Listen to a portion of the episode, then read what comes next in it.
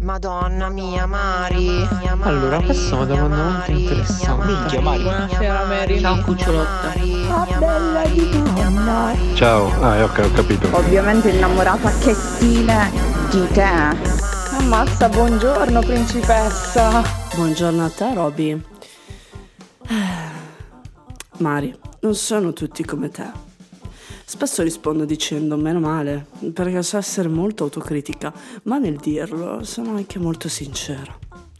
Adoro la diversità e odierei un mondo di tutti come me. Così come ultimamente odio la diversità che nel suo essere diversa è diventata tutta uguale. Tutti alleati, ma di cosa? Tutti sostenitori, ma di cosa? Ci credete davvero? O lo fate perché l'amico dell'amico fa la sponsorizzata? Sostenete per soldi? Per visibilità? Per emancipazione digitale? Per dare modo a qualcuno di parlare di voi?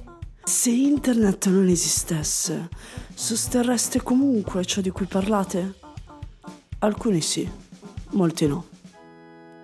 È davvero difficile muoversi in un mondo sempre pronto ad attaccare ma anche a giustificare tante piccole bolle di diversità che faticano ad includersi perché si autoghettizzano nel loro essere diverse. E mi chiedo, anni di lotte sono davvero servite? Le soluzioni a tutti i problemi sono davvero quelle che stiamo attuando? Vi verrà la gobba fuori di nascondervi dietro i vostri stessi demoni. La soluzione al sessismo è davvero la parità dei generi? La soluzione a lavorare troppo è davvero la settimana lavorativa da quattro giorni.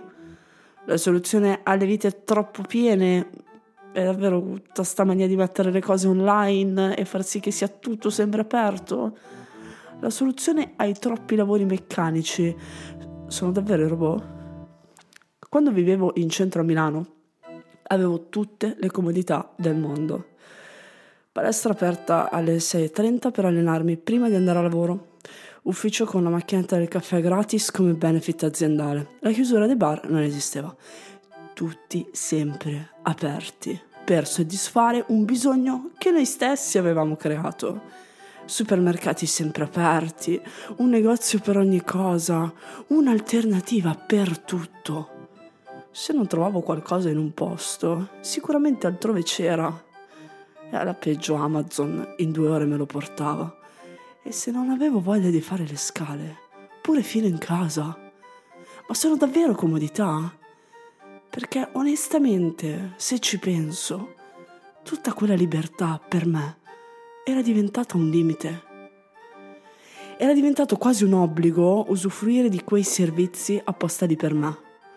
Le luci per strada sempre accese, i tabelloni pubblicitari al posto della luna, le volanti lampeggianti facevano da discoteca mentre ascoltavo la musica nelle orecchie. Rientrando a casa con i mezzi alle due di notte. Mezzi che funzionano sempre. Bisogna garantire il servizio, anche se pessimo. La libertà era diventata un limite perché mi sembrava di doverla consumare, di non lasciare lì tutto quello a, a, a fare niente. Dovevo usufruire di quella libertà che avevo. Ed è così che poi smettendo di vivere la città, ho smesso di vivere la comodità. Mi sono resa conto di che cosa avevo realmente bisogno. E paradossalmente ora riesco a godermi di più quella libertà limitata che ho, perché i confini dentro di me sono svaniti. Non ho bisogno di 15 supermercati diversi per sentirmi libera, non ho bisogno della palestra H24 per sentirmi comoda. Ho bisogno dei sorrisi, degli abbracci, di quella sensazione nello stomaco che ti viene un attimo prima di baciare, del buio per strada illuminata solo dal riflesso della luna. Ho bisogno di organizzarmi per non arrivare tardi in un posto senza dar per scontato che la metro passa ogni 5 minuti. Un po' come quando da piccola tiravo giù il vetro della macchina e con la mano tagliavo il vento Pensavo che fosse quella la libertà.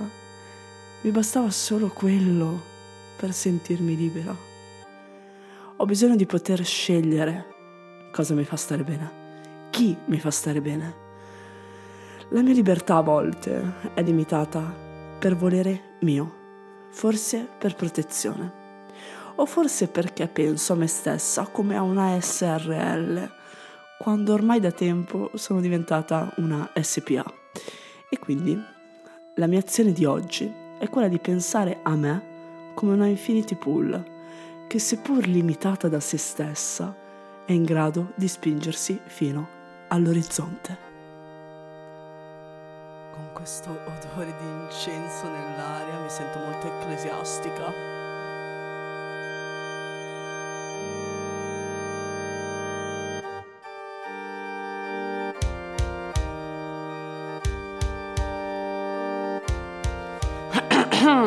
Questo podcast è... Madonna mia Mari. E Mari sono io. Una persona tra i qualunque che ha qualcosa da dire. Una persona tra i qualunque che ha qualcosa da dire. Una persona